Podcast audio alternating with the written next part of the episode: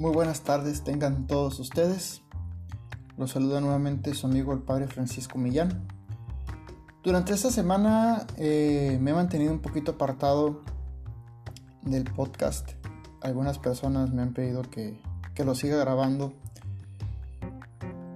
Y eso me lleva a pensar a la gran necesidad que algunas personas tienen de Dios.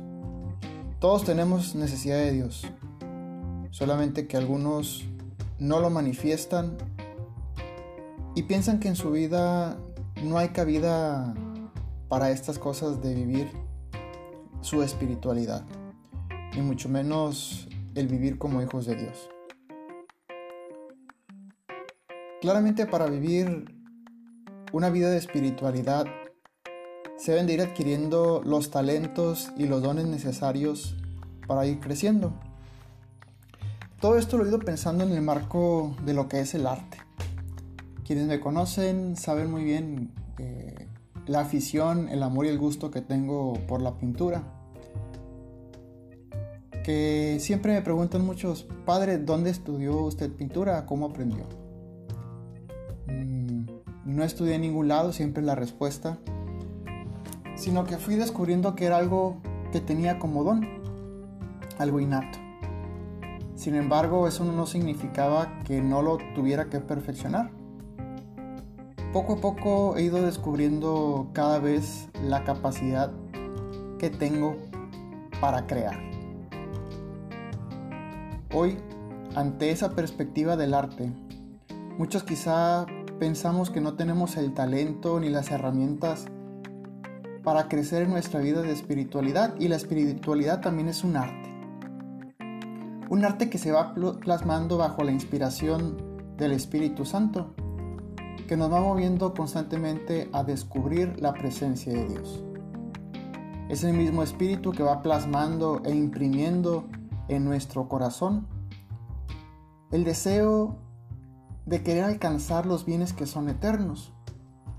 Por eso, ahora sí en la analogía del arte, específicamente la pintura que es mi rubro, Curiosamente, a veces me pregunto qué es lo que tengo que pintar.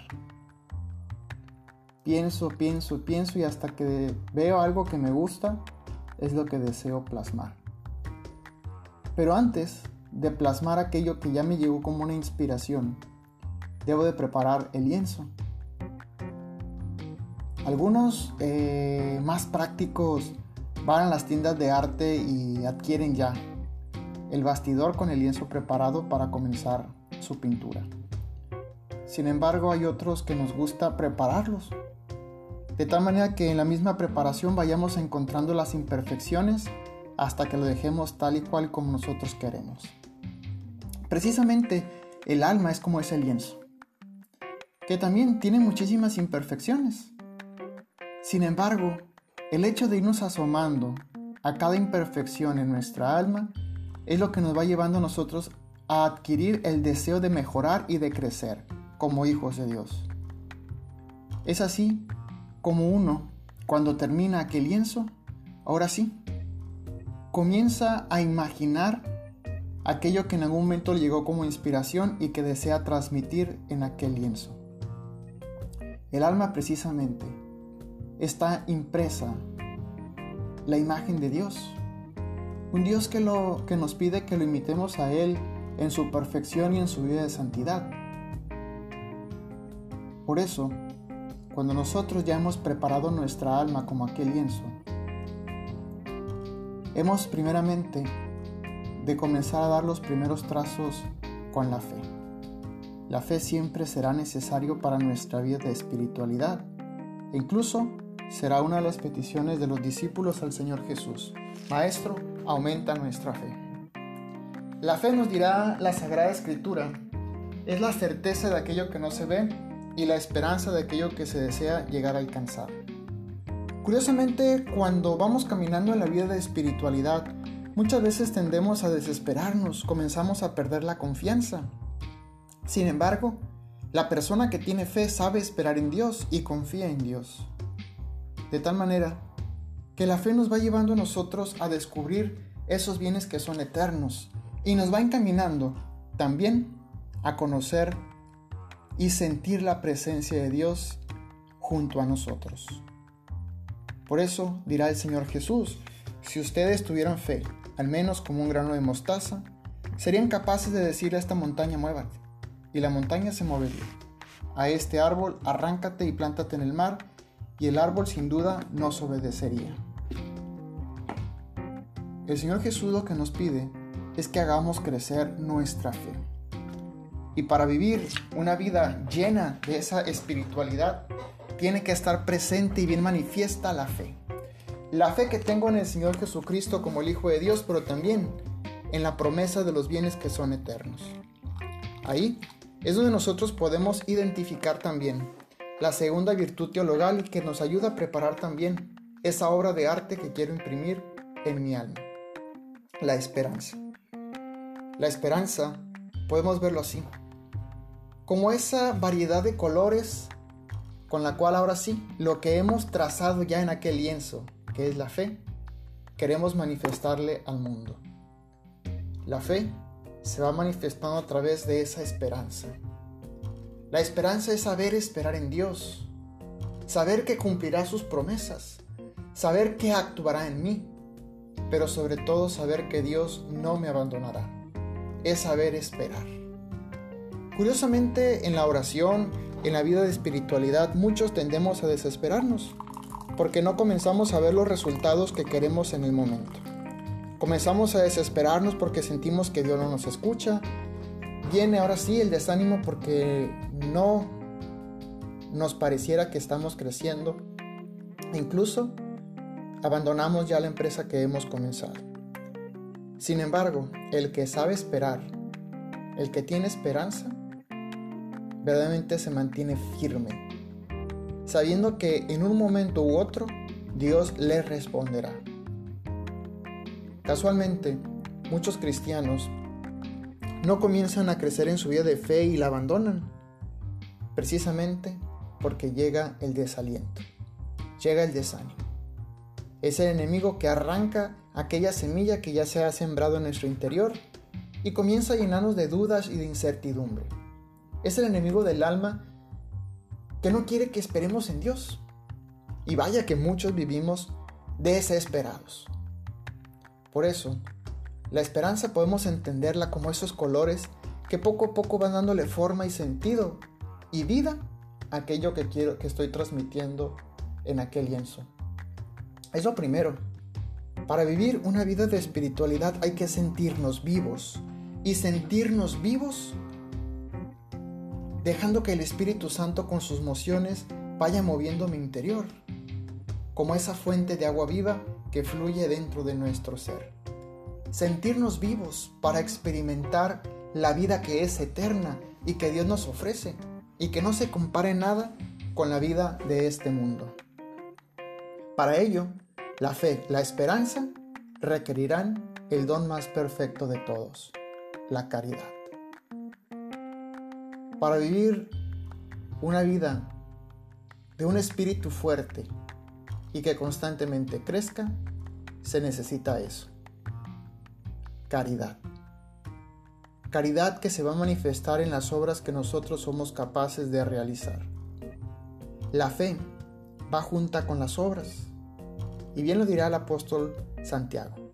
Muéstrame tu fe sin obras, que yo con obras te mostraré mi fe.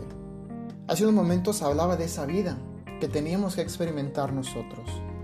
Y cuando nosotros vivimos la caridad intensamente, comenzamos a descubrir el sentido de nuestra existencia, el sentido de amar a Dios y de seguir a Cristo, a través de la bondad que soy capaz de realizar para con mis hermanos. Constantemente nosotros, en algún momento de nuestra vida, le pedimos a Dios que nos dé paciencia, eh, que nos dé esperanza, eh, que nos conceda vivir en paz. Muchos dones le pedimos a Dios, pero se nos olvida pedir el don más perfecto de todos. Y eso es algo que San Pablo pone de manifiesto en la Sagrada Escritura en el capítulo 13 de la Primera de Corintios. San Pablo va a reprender a aquella comunidad, a aquellos hombres que se están esforzando por adquirir cantidad de dones, y entre ellos mismos se pueden ver cuál es el don más perfecto.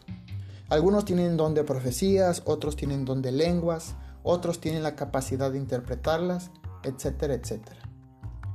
Sin embargo, Pablo les recordará, ustedes aspiren al don más perfecto, el amor.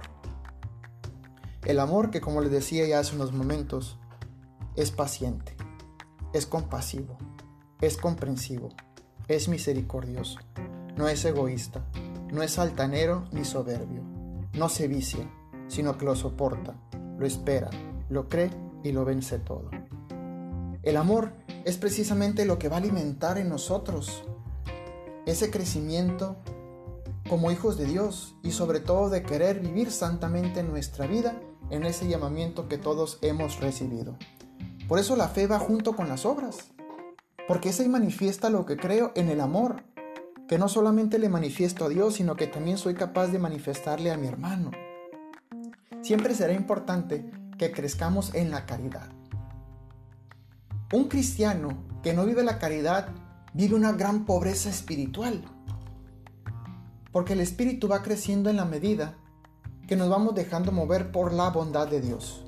Esa bondad que me ayuda a discernir y descubrir el sentido de mi existencia, el sentido de haber recibido el llamamiento de ser hijo de Dios, pero sobre todo a seguir a Cristo. Por eso, la caridad será el mayor de todos los dones. De la misma caridad brotará la fe. De la misma caridad brotará la esperanza. De la misma caridad brotará la piedad, el temor de Dios. De la misma caridad nuestro espíritu se alimentará constantemente. ¿Cuántas veces hemos hecho una obra buena por alguien más y sentimos esa satisfacción? Y a veces nos lamentamos por no poderlo hacer continuamente y no poder hacer algo más por todo el mundo. Sin embargo, hemos de entender algo, que no podemos hacer ninguna buena obra si primeramente no somos movidos por el Espíritu de Dios. Es así como la caridad le va dando forma a la imagen de Dios que voy plasmando en el lienzo de mi alma. Qué bonito es cuando ya uno contempla una obra de arte. En aquella de obra de arte, uno contempla la intención del autor.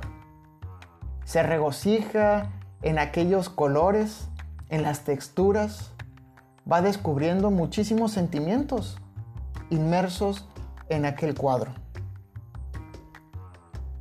Pocos son los que se detienen a admirar la belleza de una obra de arte.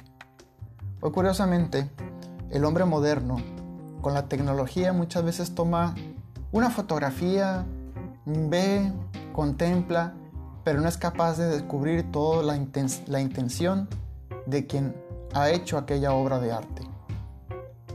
Dios ha hecho una obra de arte en nosotros y no hemos sabido descubrirla.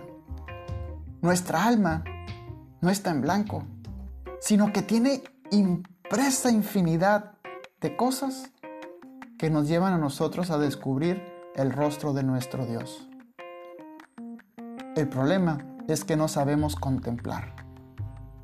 Y la contemplación es quedarnos inmersos en descubrir la imagen de Dios en nosotros.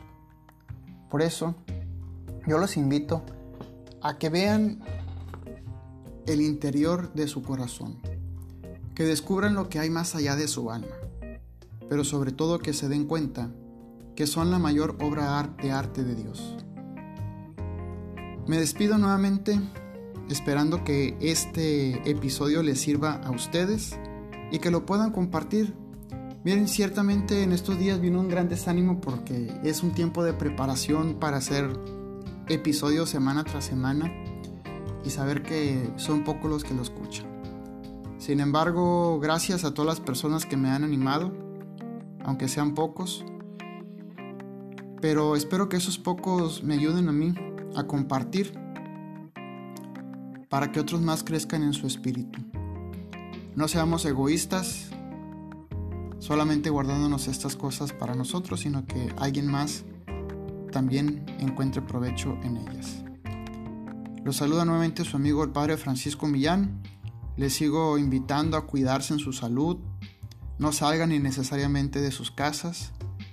No hagan reuniones, por favor, en esos tiempos. Entendamos que vivimos en una gran dificultad que hace mucho hubiese terminado si, si hubiésemos hecho caso. Pero pues, si somos negligentes en las cosas de nuestra carne, en las cosas terrenales, en las cosas que se nos piden, pues también seremos negligentes en las cosas de nuestro espíritu.